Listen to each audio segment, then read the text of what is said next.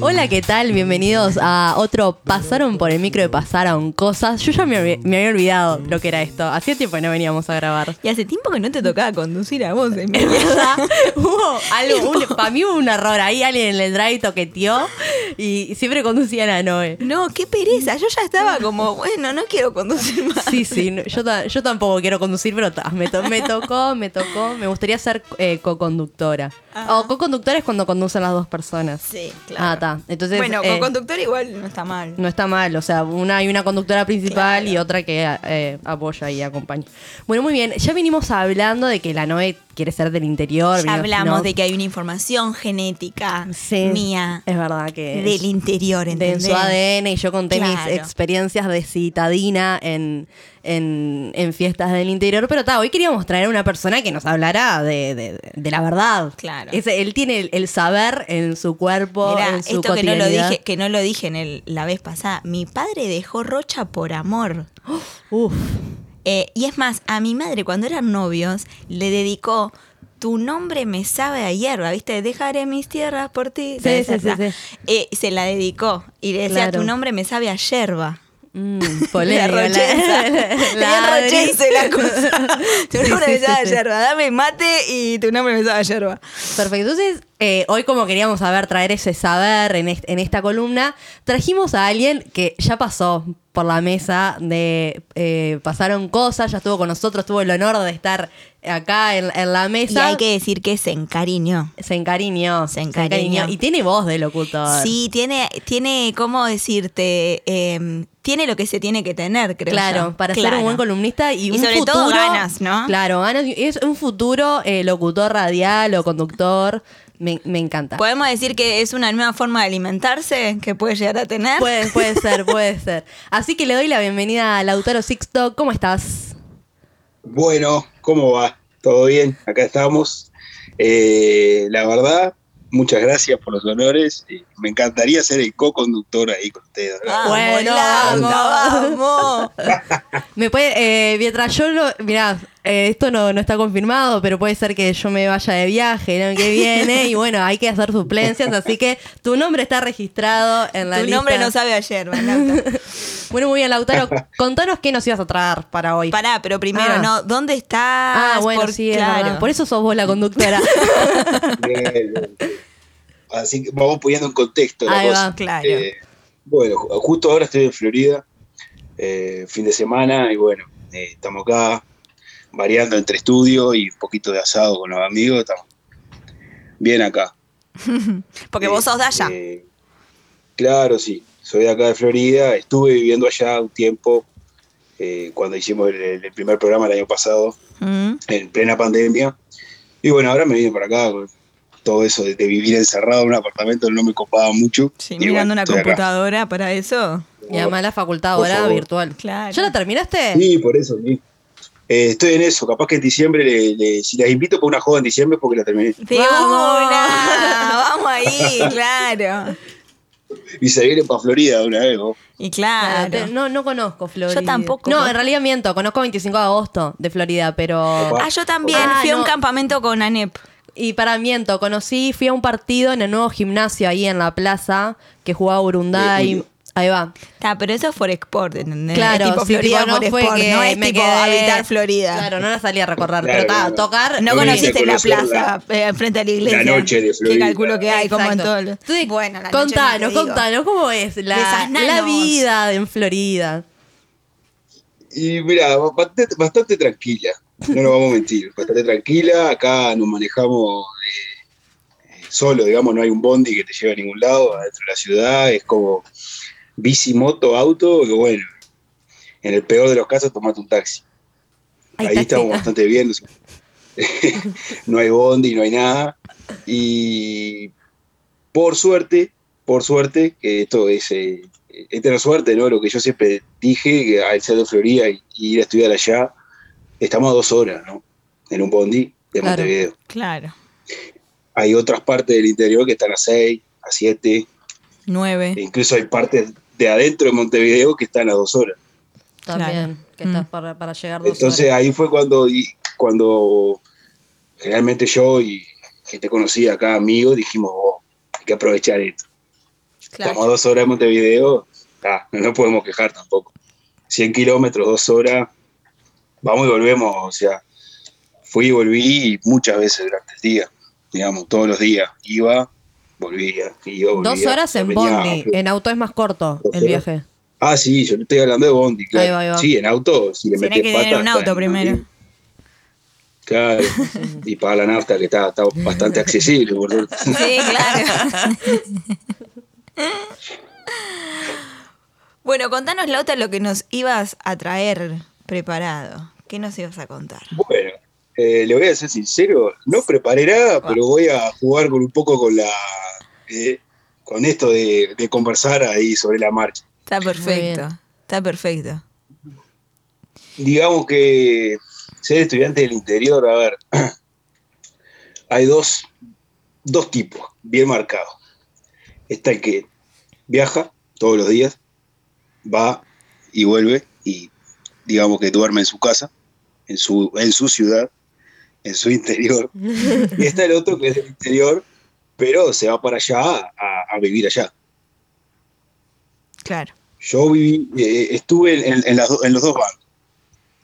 Cuando arranqué allá, cuando cuatro o cinco años, me fui a vivir allá. Después hubo un año que viajé, como te digo. Eh, eran las 11 de la mañana y me tomaba el bondi para Montevideo. Llegaba a la una, comía por ahí, tirado en el Parque Valle, hermoso. Cuando llovía se complicaba un poco, pero no, no, tampoco. Y a las 2 tenía clase, por ejemplo, ¿no? Salía a las 6, 20.45 el bondi de vuelta y llegaba a mi casa a Florida a las 11 de la noche a dormir, porque al otro día, a las 11, me volví a subir al bondi. La verdad que, como, como le dije hace un rato, eh, hay que aprovechar lo que tuviste dos horas, son dos horas de bondi, pero bueno, a la larga cansa, Claro. cansa un poquito. ¿Qué o se puede hacer en esas dos horas de bondi? Oh, ¿cuándo estudias también? Porque eh, las horas de estudio no Claro. las... No, claro, claro. Eh, hubo una materia, eh, creo que sí, estadística. La verdad que, eh, imagínate, estudio de nutrición, estadística, nutrición. Siempre me pregunté qué carajo hacía ahí. Pero bueno, había, las materias se salvan. Eso Algunas se porque no te quisiste anotar en el ICE, Flautaro. Ya hablamos de esto. Es verdad, es verdad. Eh, y esa materia, digamos que la salvé arriba del bondi. No, no, pero en serio, porque dije, vos, eh, esto eh, no es para mí, digo, algo tengo que hacer. Me tengo que rebuscar porque si no, esto no lo salvo.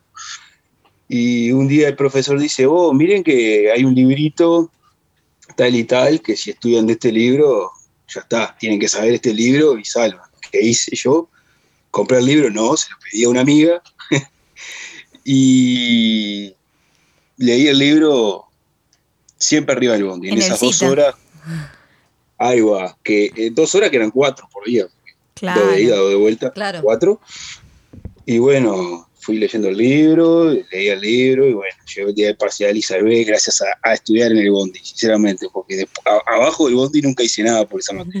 Che, eh, el nivel de marketing que se está perdiendo eh, las empresas de transporte, ¿no? Salado, sí, Porque vos estás contando una historia que viste que las publicidades ahora apelan a la mo- al, a la movi- a- al Estudiá movimiento del emocional. Claro, Claro. cita. Porque mucho cita- más que un traslado. Sí, sí, Cita dice, nos encanta llevarte, pero de- puede Claro, decir, nos nos en- encanta también que te recibas. Nos encanta exonerarte, claro. cosas así. tipo 85%. Sí, sí, sí, tal cual. tal. Categoría, no sé fue una cuál. locura, fue una locura, fue una locura. Y bueno, eh, también eh, días de parcial o de examen, el repaso arriba del. Claro. No dejaba para lo, para lo último estudiar, pero bueno, siempre te vas repasando algo ahí y arriba del bondi y meta WhatsApp con los compañeros de que, che, que lleva tal hora, que va para ahí, que dijo, dale, dale, dale. Y más o menos lo manejamos así. No, porque aparte pasa esto de que capaz que si uno está en la casa, qué sé yo, se pone a hacer tal cosa, ¿no? Esto de lavar Sí. la ropa, esto no sé qué. Y también cuesta va. organizar y encontrar un tiempo largo de estudio sin distracciones. Y digo, si bien en el bondi pueden pasar un montón de cosas, ¿no? Como mirar por la ventana, que digo, me O encanta. mirar a la que te- a la o el que te tocó al lado. Bueno, por Oh. supuesto, improvisar una charleta. Ya, habíamos, ya había hecho el chiste del de la cita en el cita.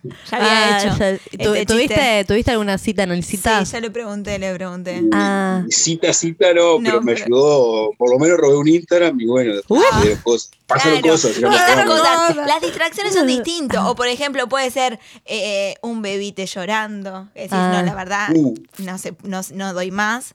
Eh, pero es como que también no te puede llegar a estructurar para ser como productivo eh, Ah. ese tiempo, ¿no? De- Claro, vos sabés De que, mientras. Vos sabés que esas dos horas tenés que encarar. O sea, Exacto. es, mi, son mi, es mi hora de estudio, qué sé yo.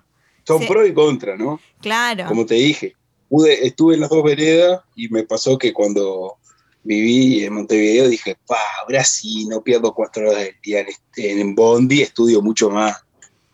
Te podrás imaginar que balcón, eh, mate, no, o sea, dije, pa, pero al final estaba mejor estar allá, o sea, Claro. Claro. siempre le buscaba el momento, pero como te digo, saber que te ibas a, a perder cuatro horas del día arriba de un bondi para ir a encarar que eh, estás haciendo lo que te gusta, y, digamos que tu obligación, era como que te, te- A mí me lo tomé como diciendo, bueno, acá hay dos. O digo, esto es una mierda, no hago más nada, no me subo más al bondi, o digo, bueno, está, vamos arriba, es un esfuerzo, todo así, me lo tomé así, de esa manera. Y en ese, en ese sentido ayudó, porque digo, pierdo dos horas para ir a clase, a mirar por la ventana, no, pues me. Claro. Entonces como que te incentivaba a decir, bueno, está, el sacrificio de subirte al bondi, de saber que, que te volvés, vamos a encarar. Y me lo tomé por ese lado y me fue bien. Obviamente que, como te digo, a la larga pudría un poco. Claro. Y bueno, ¿y qué hace Cuando ya llegaba septiembre, octubre y pegaba el sol ahí en el Parque Valle y saber que siete y media te tenía que volver para atrás y te perdías ese solcito, era medio bajón. Claro. Yo te iba a preguntar, ya que eso todo va a, sal- la- va a salir de la charla, sí. Alguien que, un, un adole- adolescente, no, un joven, eh, rondando su, entre sus 19 y sus 30 años, si no estudia, ¿qué hace en Florida, no? O sea, ¿qué, qué cosas hay para hacer? Eh, vendeme, vendeme a Florida, Vende vendeme a Florida. Ahí está. Bueno, eh, eh, el intendente va a quedar contento con, lo que- con- con toda la venta que... no, yo qué sé, o sea, te la podés rebuscar, ¿no? Eh, tampoco, es- o sea, vamos a hacer de cuenta que estamos en el interior, ya esto se complica. ¿Y qué pasa? Al estar a dos horas de Montevideo, y cada vez, cada vez menos, porque eh, no es lo mismo que hace 40 años, digamos, que no eran dos horas, era un poco más, Claro. Claro. es como que ya se convierte en algo, una ciudad pupila, digamos. Como yo te digo, iba para allá, hacía todo allá, pero dormía acá, ¿me entendés? Hay mucha gente que, que labura en Montevideo y vive en Florida. Que labura sus ocho horas en Montevideo y vive en Florida. Que se va a las seis de la mañana y a las seis de la tarde está acá. Pero, si te quedas acá, o sea, para estudiar así luego del liceo, tenés eh, el SERP, digamos, para estudiar profesorado, que estuve a punto de ser profesor de biología. Cuando estuve ahí entre ISEF, eh, Date tiempo, y- date tiempo, Lauta. Capaz Ah. que lo haces en, en un tiempo. ¿Qué te No, dice? capaz, que, capaz que en el próximo programa, dentro de un par de años, te estoy diciendo, sí, ¿no? Soy profesor de biología. Porque calculo que con varias cosas las revalidás, ¿o no? Sí, sí, sí, por ahora no se me cruza por la cabeza, porque está, eh, recién estoy por, por, por terminar una meta, pero quién sabe, ¿no? Claro. Eh, y bueno, después así de estudiar la UTU para hacer cosas, digamos, eh, eh, ¿cómo es que se llama? Bueno. Oficios. Técnicos. Ahí va, oficios, exactamente, oficio. Y bueno, y si no, eh, trata de conseguir un laburo amigable o un emprendimiento. Y viste que laburo y amigable como no se lleva. Contradictorio. No, pero sí, claro, o sea, no hay mucha cosa, te la tenés que rebuscar. Che, Lauta. Por eso fue cuando... Sí, dale, perdón. Sí, dale. No, no, contá, contá. No, que te iba a decir que cuando llegó ese momento de que terminé el liceo, que qué carajo hago, no estaba para laburar y, o sea, si me decís laburar que justo eh, el dueño de la empresa era mi viejo o mi tío, ahí te la llevo, pero viste, si no tenés esa facilidad es como que, pa, oh, no pinta, vamos a ver si podemos hacer otra cosa. Y ahí fue que digo, bueno, vamos a aprovechar que en dos horas estoy ahí una siestita en el bondi o tomando unos mates o como te digo, matando el tiempo, escuchando música. Eh, aprendí a matar el tiempo arriba, arriba del bondi y bueno, esas horas puente que, pa, entro a clase a las 5 y llegaba a las 3 a Montevideo, bueno, tengo dos horas para hacer algo. Claro. Ahí como que aprovechás un poco y, y aprendés también a matar el tiempo. ¿Algún montevideano te recibió en, su, en tu casa? Tipo así, en ese matar el tiempo, decir, eh, che, vení a casa y hacemos Obvio, obvio. Eh, sí, gente de, gente de ahí, gente de Montevideo, amigos de acá de Florida que se quedaban ahí, e incluso Ah, amigos claro. de, de otro lado, por ejemplo de Minas, así, ciudades más o menos cerca de Montevideo, que vivían ahí también, o sea, ven que soy del interior y es como que, fa, eh, yo, yo sé lo que está pasando, vení para Claro. casa. Claro.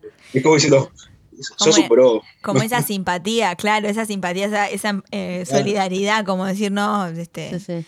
sí, Claro, mismos va, sentimientos tenemos encarnado. Y, y de la mano de eso, em, vos decías que Florida es una ciudad eh, como hermanada con Montevideo, por esto de que te permite, al tener dos horas de, tras- de traslado, Claro, eh, poder seguir vi- viviendo ahí, pero también no comentábamos antes de que hay otras ciudades con mayor este, tiempo de transporte que hace imposible eh, esa logística en el que la, el estudiante o la estudiante se tiene que venir a vivir a Montevideo.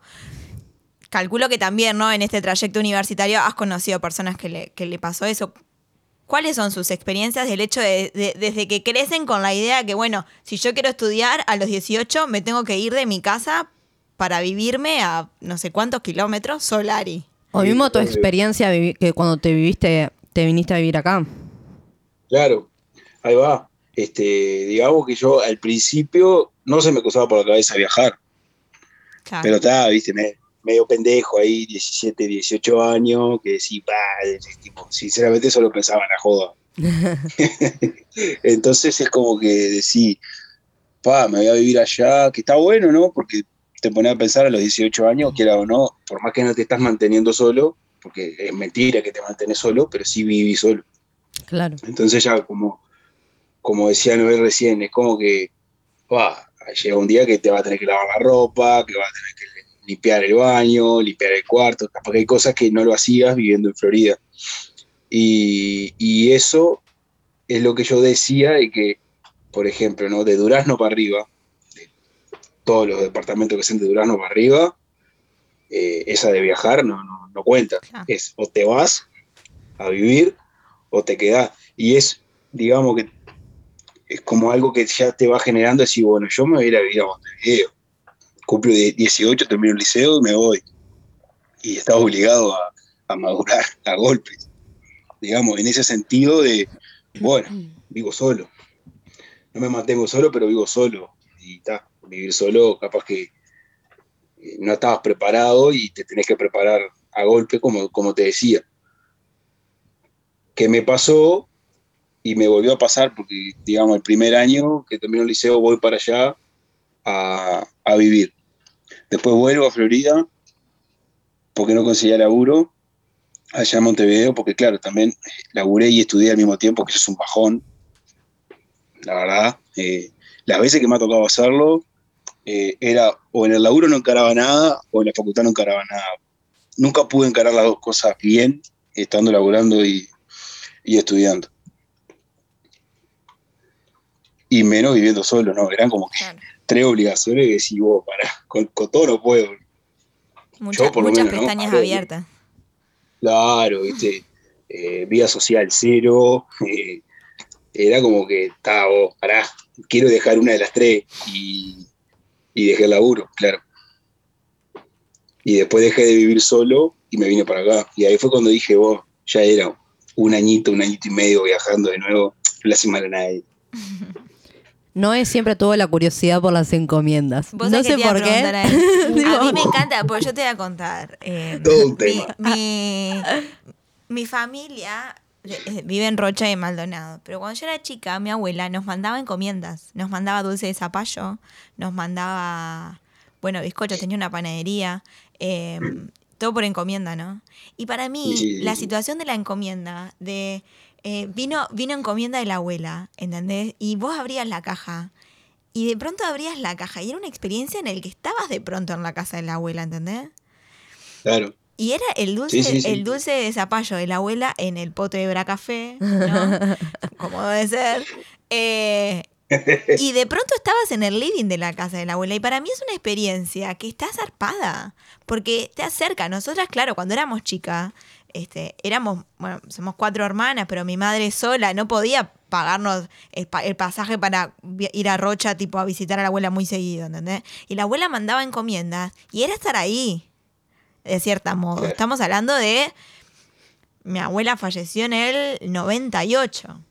Cuando yo nací. Exactamente. Entonces estamos hablando de antes de esa época. Eh, y para en mí el era espe- 98 na- naciste, Emilia. Sí. Te juro, cumplo 23 ahora dentro de poco. Y estoy tipo modo. Claro, yo en el 98 estaba en primero de escuela. Ahí falleció mi abuela. Claro. Y, y- y recuerdo, siendo muy niña, estoy hablando de, claro, falleció cuando yo tenía 6 años, pero antes mandaba estos dulces y todas esas cosas. Obviamente después de muerta no mandaba dulces de zapallo, sino todo creepy. Eh, pero mm, la encomienda del más allá.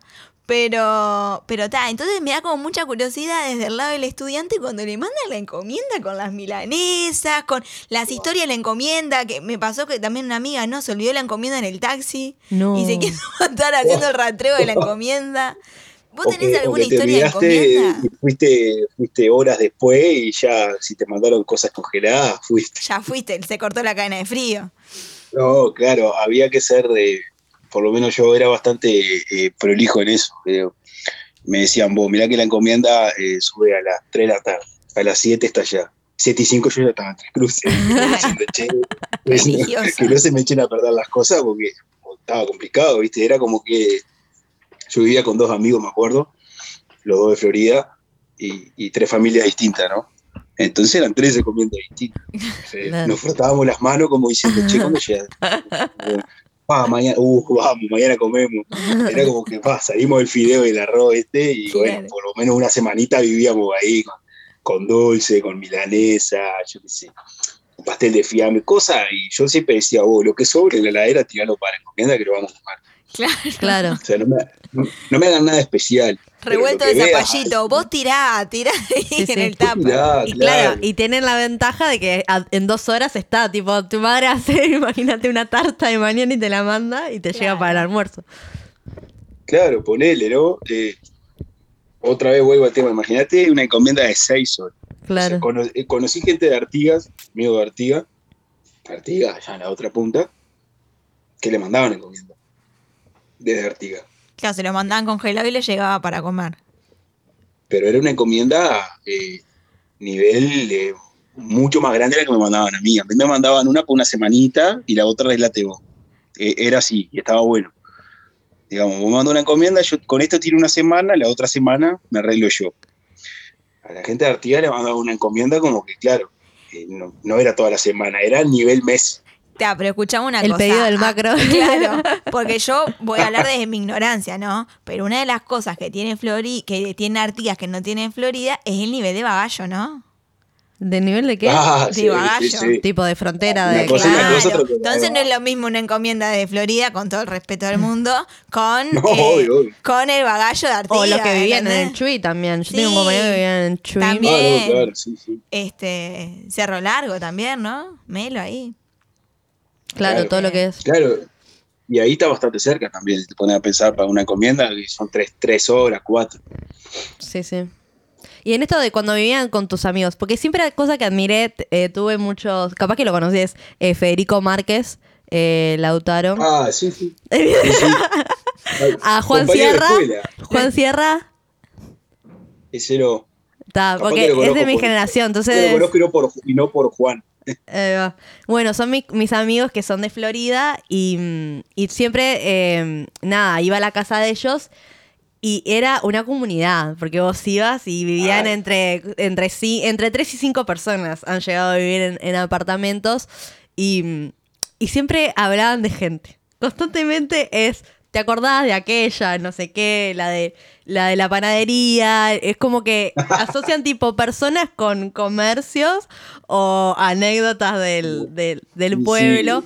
y uno. Con lugares, anécdotas. Exacto, todo. y uno queda eh, tipo así como espectador, pero es muy gracioso Rubio en mate, eso. ¿no? Tipo, che, ¿te acordás fulanita de tal que no sé Sí, qué? Y la otra, sí. tipo, ¿de qué carajo habla? Claro, y que ahora está en Montevideo y anda en aquella, y, y- y lo que Y yo me la crucé allá el otro día por Boulevard, boludo. Exacto, todo, todo así la de la escuela. Entonces yo me cagaba de risa y cómo, cómo se conocen entre todos, pero siempre me cuentan las mejores anécdotas de jodas.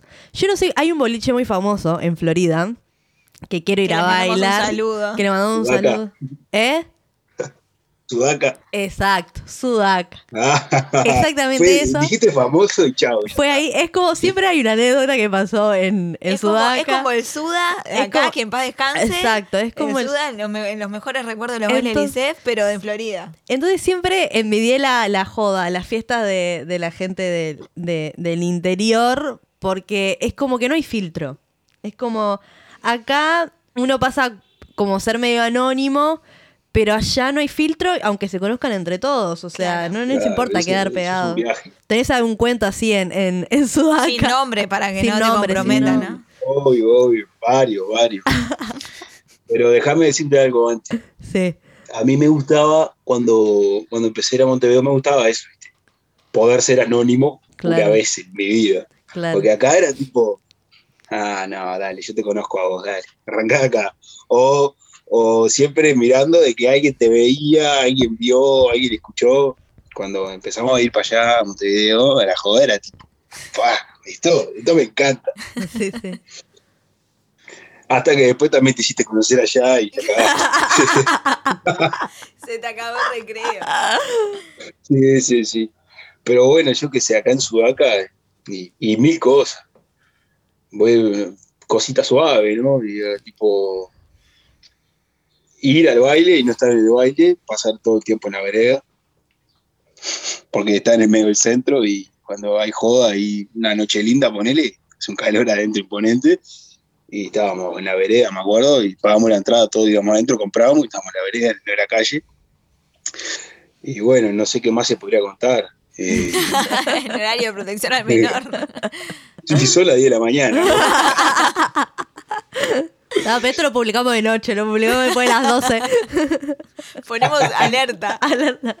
Explicit. Sí, sí, pusimos una alerta una Y vez bueno, que Emilia habló de, de, de- de Papá Noel y todo Ah. lo que ello confiere, pusimos una alerta también. Sí, sí, sí. Cuidado si se escucha Sí, con- sí. Claro, Sí, por la duda. claro. Y bueno, cuando quieran venir, bienvenido. Justo ahora está así, Claro. medio mesita, ¿viste? Ya no es un boliche como era antes por todo esto de la pandemia. Claro. Espero que lo vuelva a hacer. Igual- que es extraño. Aprovechando que no nos escucha tanta gente. ¿Dónde hay una clandestina en Florida? No, Emilia, calle Boca, no. ¿Dónde vale, se juntan ahí en el campo? El otro día, el fin de pasado, eh, estábamos acá en casa con, con los, los gurises, ya eran cinco y media de la mañana. Y nos quedamos sin birra. No. Y salimos a comprar birra y terminamos una clandestina, a cuatro cuadras. A cuatro cuadras. Para, A cuatro cuadras de casa había una clandestina que yo que estaba a cuatro cuadras no me enteré. Me claro, enteré vos que, claro, de verdad, una No, del baile. Era la comisaría.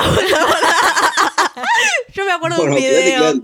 No me acuerdo en qué, en qué lugar los gurises haciendo una joda al frente de la comisaría eh, en, un, en un pueblo de, de- de allá del interior. Y la policía eran tres y no podían hacer nada contra todo. Eran, no sé, 200 gurises. ¿No lo vieron ese video? No.